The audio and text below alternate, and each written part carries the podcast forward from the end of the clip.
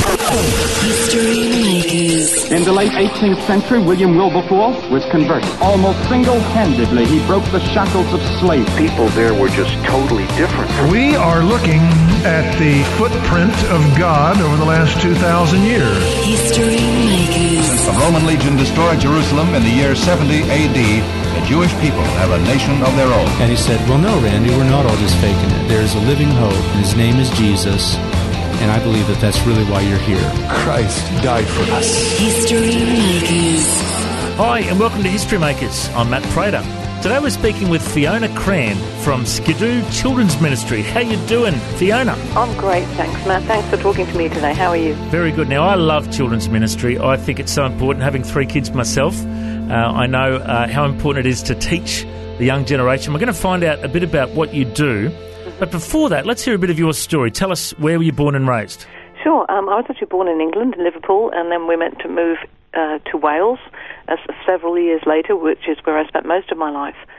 Um, and I grew up with lovely parents. I've got three sisters and a brother at that point in my life. Mm-hmm. And I grew up in a Catholic home.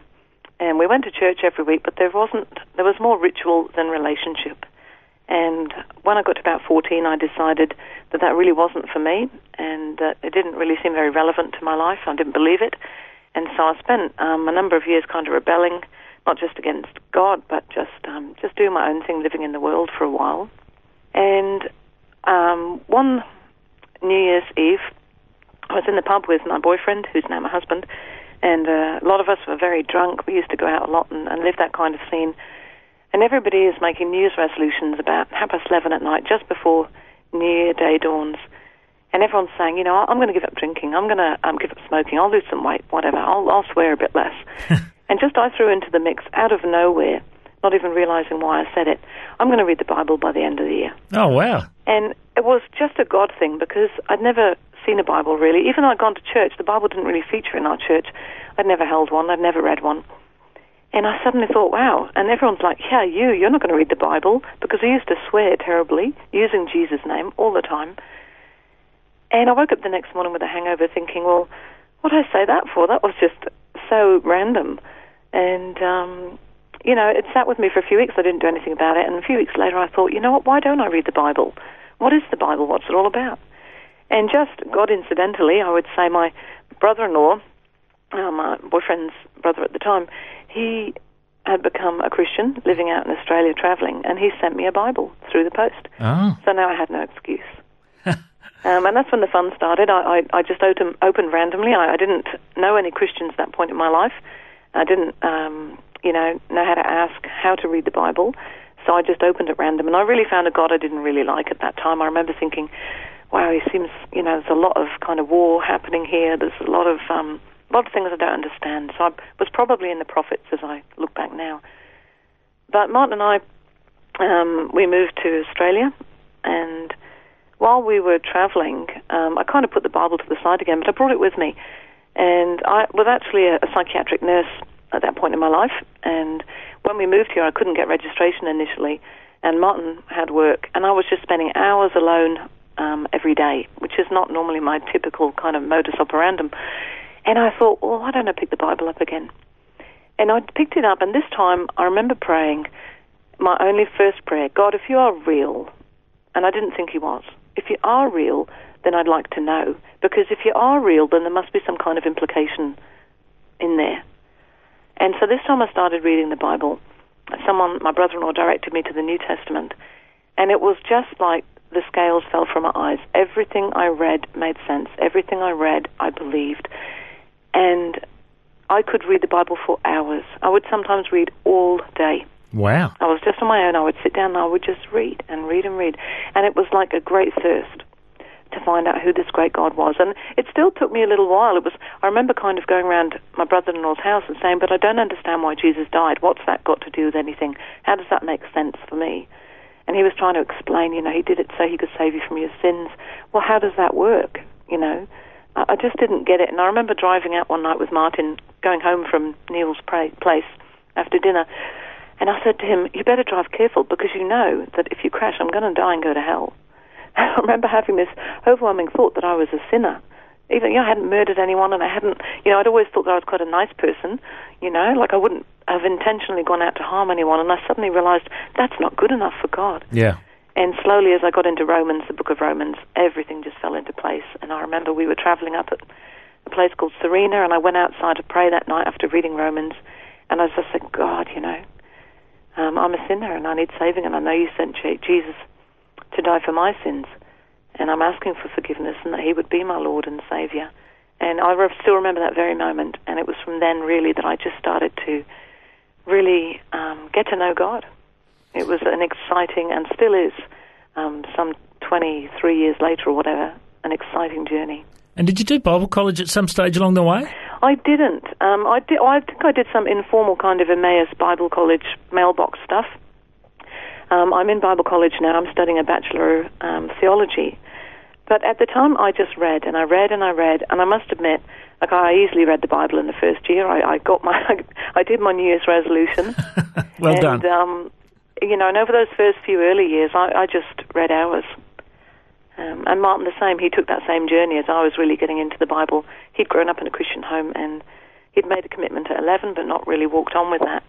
And you know, we both really took that journey together and came out of it and decided to get married and clean up our act. And we went back to Britain to share our faith with our friends and family. You know, a lot of people say, "Where's the evidence for God?" You know, have a oh. look at a life transformed like yours and your husband's, and you can't deny that God has had His hand in the middle of all that. Hey, Not at all. it was incredible, and we felt it in the midst of it. And I remember going back to Britain and somebody saying to me, a friend of ours who we'd gone to school with and hung out with and done this worldly life with, and he said, "I just don't get it." He said, "Why are you doing this?"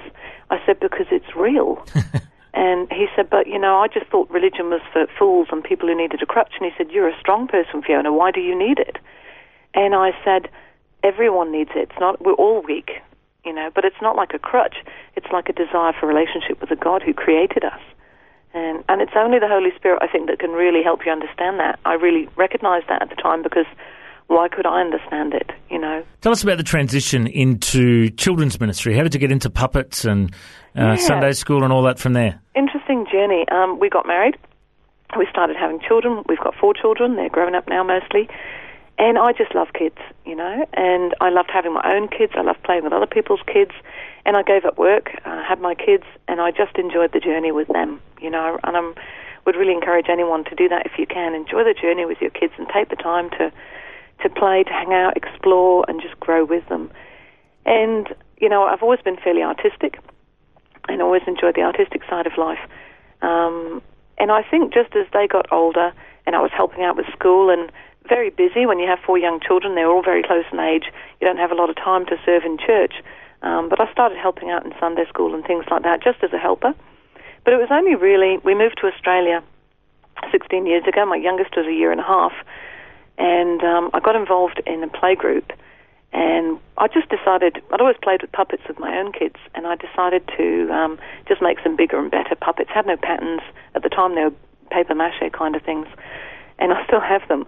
And um, they asked me to do a, a puppet show for the play group. There was about 30 kids there, and I said, "Oh yeah, I'll do that. That'll be a bit of fun." And it just took off um, for in terms of puppets, and I started being asked to do children's um, parties Yeah. which I, I did a few of those, and I just had a lot of fun. I just enjoyed being creative with the kids, having the imagination going. And as my youngest daughter went to school, um, I thought, God, what do you want me to do?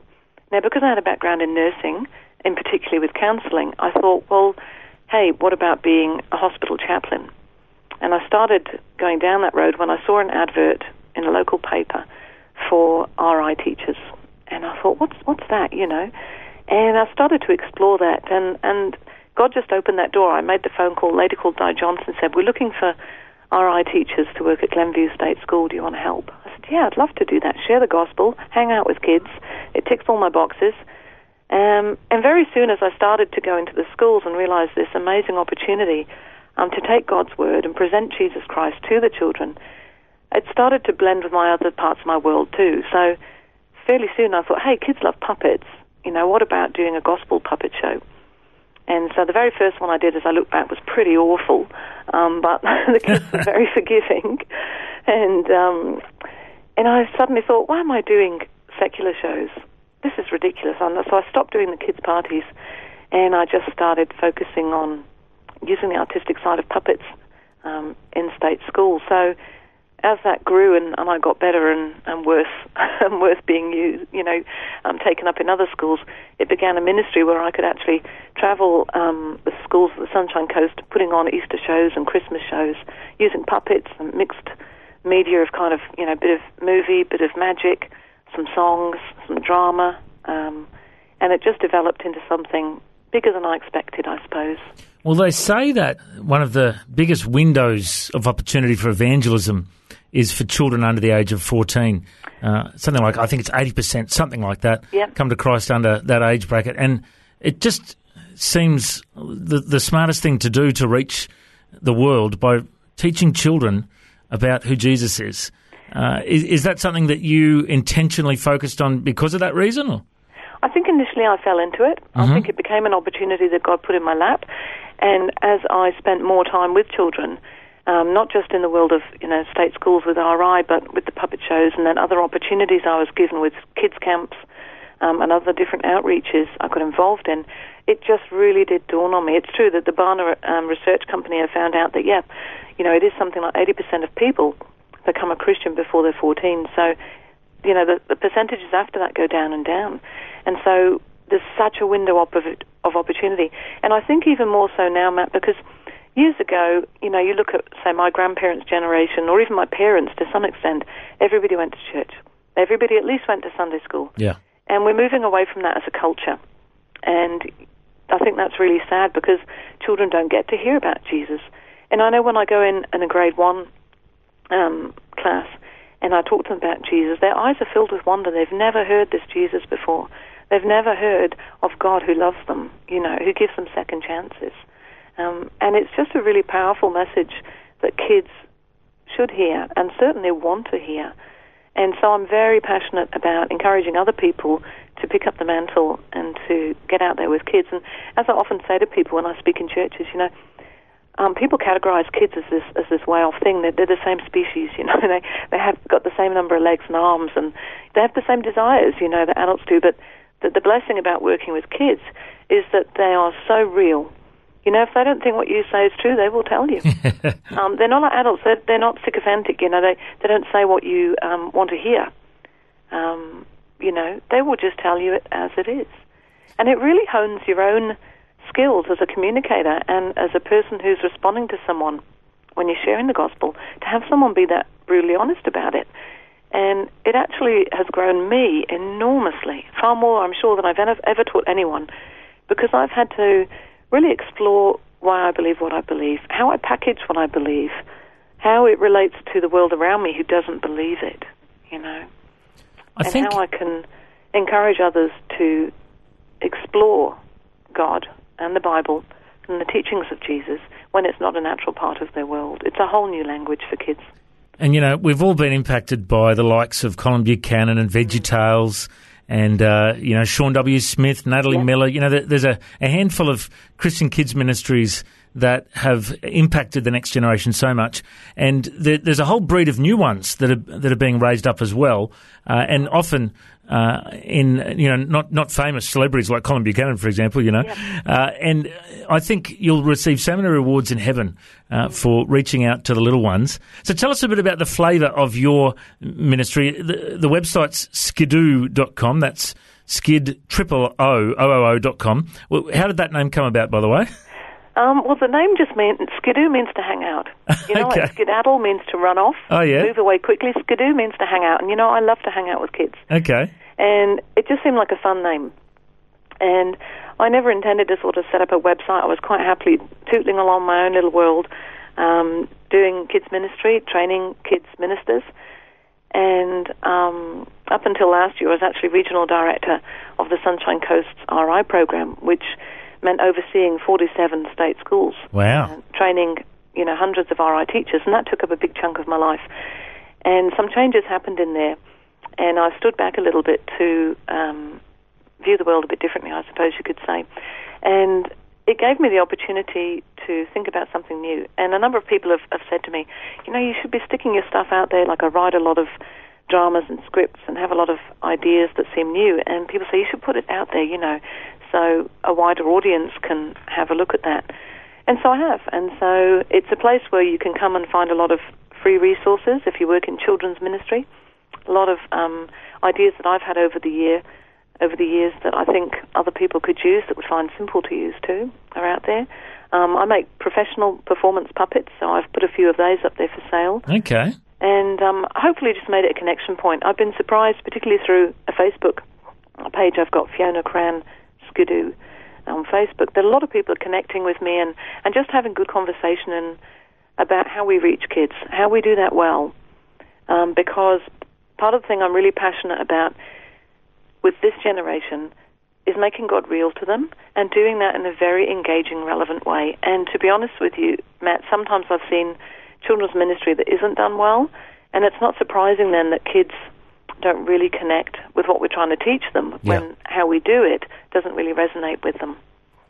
You know, it's a new generation, and children's ministry has to change with that culture as well. And um, a lot of the training I do sort of recognizes that and teaches people to connect with the younger generation we have today. Well, Fiona, you do an amazing job. I've been uh, enjoying hearing your story and uh, checking out your website too. Some great photos and resources. And uh, if people want to book you or uh, you know invite you to come and uh, do something at their church or at their festival or at their community event, whatever, uh, is that the best website to go to? Skidoo.com? Yep, skidoo.com. Um, you can contact me through there, or you can just send me a Facebook message um, on Fiona Cran Skidoo.